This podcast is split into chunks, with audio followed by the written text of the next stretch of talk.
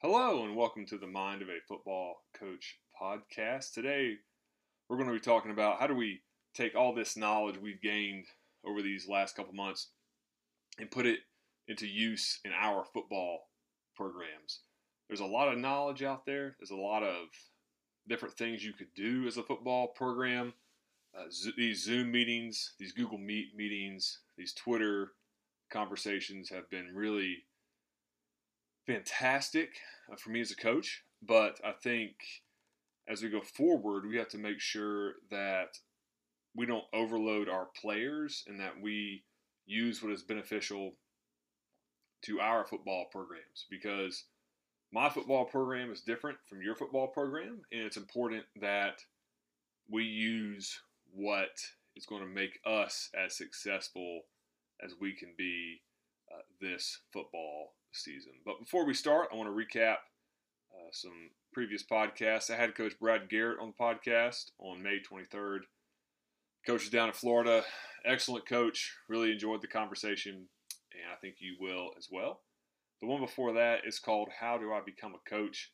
I had a Twitter question about how do you, how does one become a coach? How does somebody uh, go through the steps to be a high school football coach? And I go through those in that podcast. So those are a couple that I've recently done. And again, if you want to reach out to me, where can you find me on social media?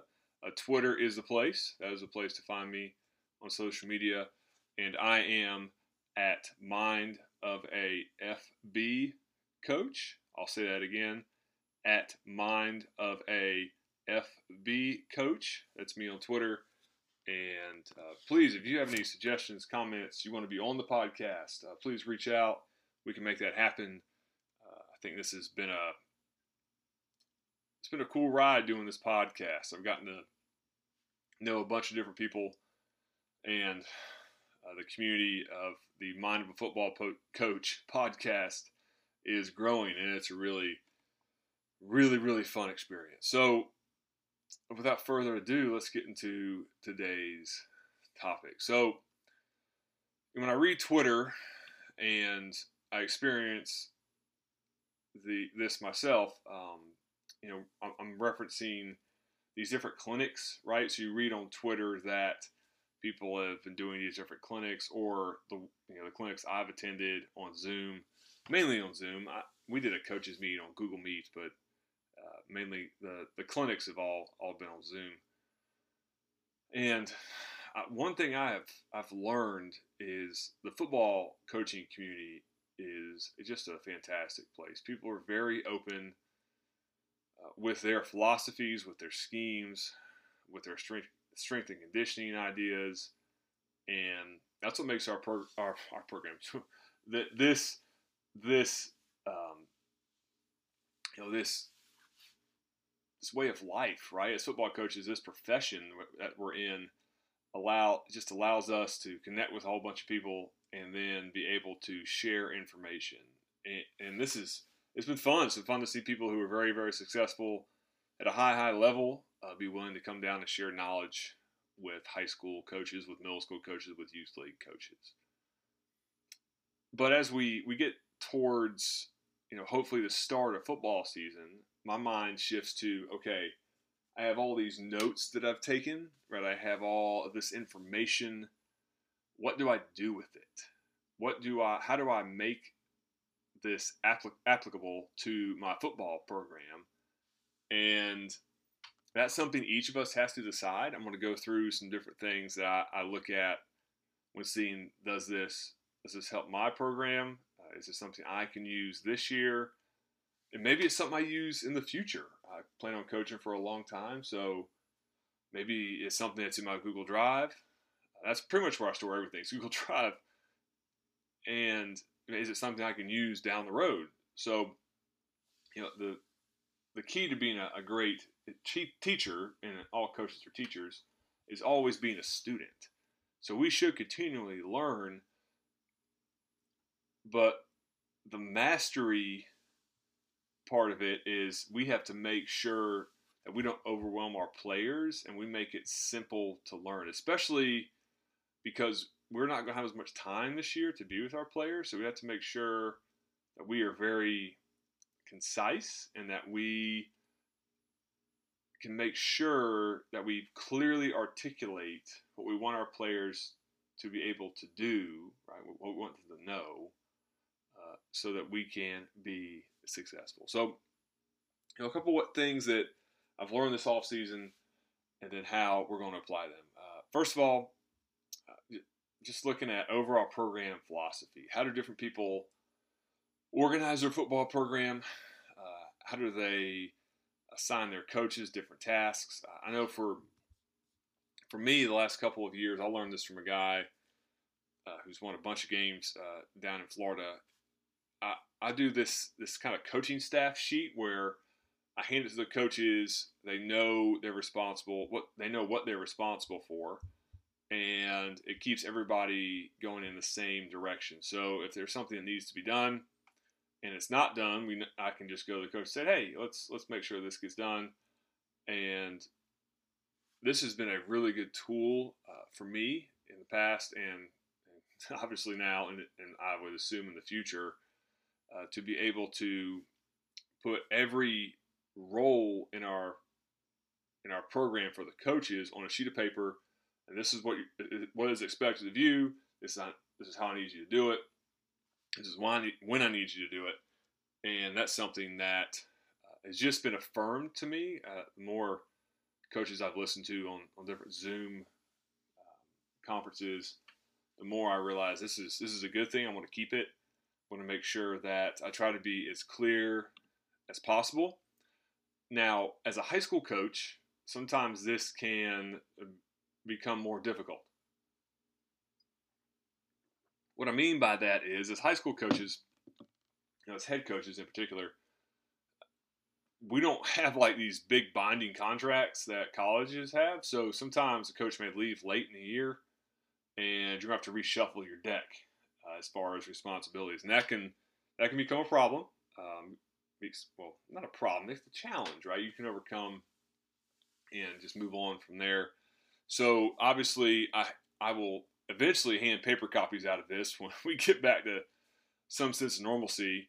Uh, but right now, this is a Word document, and the great thing about that is I can just go and edit it and print another copy. Wow, you know, it's not like it's written in stone on the Ten Commandments or something like that. So that's one of the things that I've listened to and learned from other coaches is just make sure your program is as organized as possible. And that was something that we have been doing, but I got a couple tips on how to how to do that better, and those are things I will definitely definitely implement. Um, another part that I've learned a a lot in this in this time of quarantine is strength and conditioning. I, last night I was on a was another Zoom conference, and a very well known strength and conditioning coach came on and gave us his ideas on how to start back when we can be with our players. And I took a, a solid two pages of notes on on my computer, and it's it's going to be very very helpful as we as we go forward. And the guy who was moderating the meeting said, "This this is going to be a very practical clinic. So this is not how to run stretch better or how to run buck sweep or how to run better play action pass. Uh, this is you know where the where the rubber meets the road. How do we how do we train our players safely and effectively when they come back uh, from from being away for you know weeks and weeks and weeks? Some one guy said it's been like twelve or thirteen weeks. I just was I was wow, that's a lot. So you know as as we look forward to having our players back, this coach had a lot of insight, a lot of things I wrote down, a lot of things we're going to do, um, and it's really cool to see a guy that's way, way up in the college football world talk to a bunch of high school coaches on, hey, how do we make our guys better when they come back? How do we make sure that they're that it, that it's safe? Uh, I, I really believe that do no harm is the first step of being a high school strength coach, and as the head coach and the the guy that runs the strength conditioning program, that's something that's always in the forefront of my mind. Is I want to keep my guys healthy and the most important workout is the next one. So if they can get through this one healthy and feeling good, now they should be tired, right? But if they can go to the next one, they can get to the next one. They're healthy, they're motivated. Then you'll continue the cycle, and we'll be we'll get better each day. So, talk about organization, talk about weightlifting program.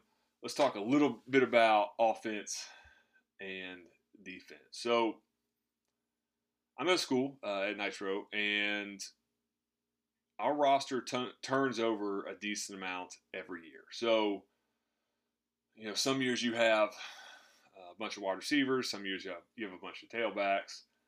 Maybe one year we have a bunch of tight ends and fullbacks. That'd be fun. So, for me, as the guy as the head coach and the offensive play caller, it's important that I put into my toolbox a bunch of tools. So when we get a, a late transfer in or somebody transfers out, that I can mold our offense to our personnel. And I was talking to a coach this morning on the phone, and me and him were on the same wavelength with this. That, you know, maybe I don't know. He, he said 70s and 80s. I think it's it's obviously still something that happens today. There, there's coaching staffs that say this is what I run, this is what I've always run, this is how we're going to do it. I don't care what my roster is, and I think that's lunacy. So, you know, maybe at the college level, guys have a system. Maybe at the pro level, they have a system. They can recruit to that. They can sign to that. But as a high school coach, you better be able to mold your scheme to the available personnel, or it's probably not going to go well for you because you're asking somebody to do something they cannot do. And I've, I've been around coach. I've coached for guys that are like this, and I think sometimes I can be like this. We all can be like this. We'll we'll we'll, we'll play a game, and then we'll watch the film on you know on Saturday, and we'll, we'll be making notes, and you know, or some people watch on Friday night. However, you watch your your game film, and will say stuff like, "Oh, he needs to do that better," or "Man, why can't he do that?" And maybe he can't, right? Maybe we're asking a player to do something that he is not physically able to do, but he is on the field because he is one of the best 11 players. So, as we look at our offensive scheme and defensive scheme, let's make sure that we are putting our guys in the best position possible. And one thing I, I learned last year is my first year as offensive play caller is you have to test the eyes of the defense. Now we have to find the eye violators, and we play you know a bunch of teams that are well coached. But when the bullets are flying and the coach is not in the field with them, and you're running jet motion or orbit motion or whatever kind of motion people run, or your heavy play action, maybe, or your backfield misdirection, or your RPO. You're trying to get people to look where they're not where they're not supposed to look, or put their body where it's not supposed to be. Because I, I think great offense is executing simple plays over and over again, but it's also being able to have wrinkles where it looks different, right? That the, the defense does not know what play is coming just based on one formation.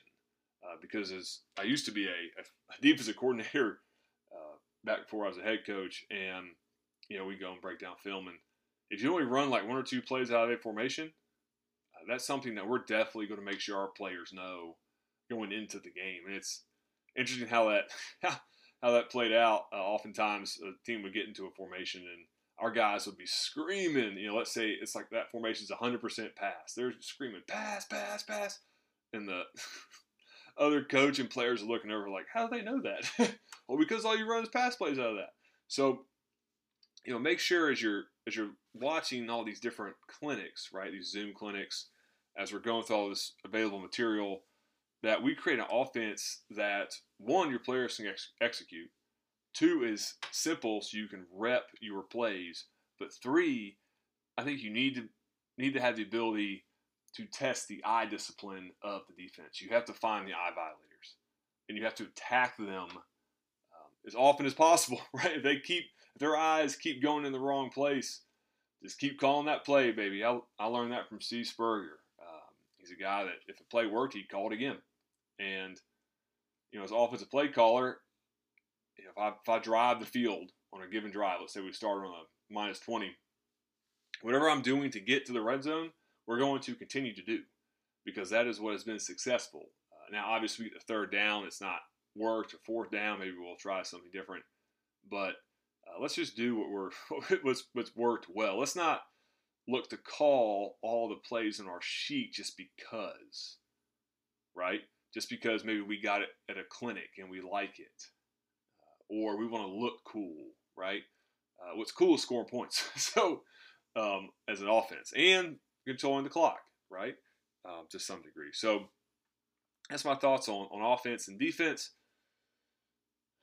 You know, I, I was talking to a, a guy on Twitter a couple days ago, talking. I was actually typing, right? She typed on Twitter.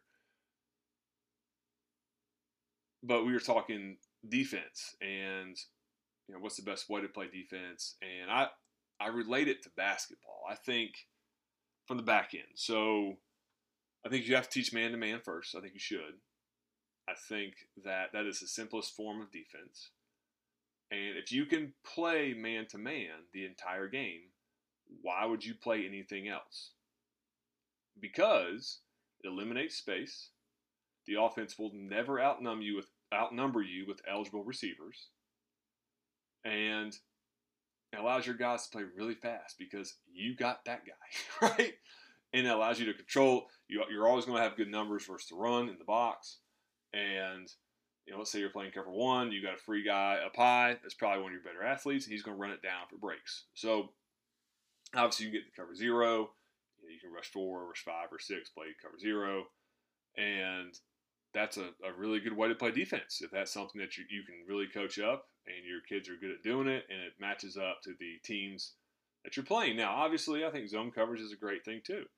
Um, I used to not, I haven't actually, I haven't thought that for a couple years, but I've, my, my mind has changed, right? Because as coaches, we evolve and it fits our personnel to play some zone coverage. And I think it's good to have a change up, right? And for for years, man, for my first, oh man, three years as the head coach, we were all man to man on defense and playing zero cover one. Played a little bit of two read, um, which turns into man, right? Eventually, uh, but man, I was sold on it. Like we're, we're going to play man to man, especially the 2017 season. We played pretty much. Well, we did. We played all cover zero, cover one, and mainly have like a four-two-five look. Uh, maybe maybe brought five every once in a while, mainly four man rush, change the front a little bit. But that's what fit our personnel. So that to me is a is really the the thesis of this entire podcast is we have to do what fits our available personnel. And that also that, that goes back to our coaching staff, right? So uh, what kind of coaching staff do you have? How many coaches can can you have? So I was listening to the to the strength coach talk last night. He's talking about his GAs and student assistants, and that, that's not happening in Nitro, right? We don't have that. So you know, there's these great ideas that I think that people have, right? They're very smart, they're very successful, but we have to be able to mold that into what is practical for us at our level and in our program. And we have to be constantly looking for how do I make my program as good as it can be right now? And that's an everyday thing for us as coaches. We should always be evaluating why am I doing it this way? And is there a better way to do it? So I thank you for listening, and uh, I'll put this up here shortly.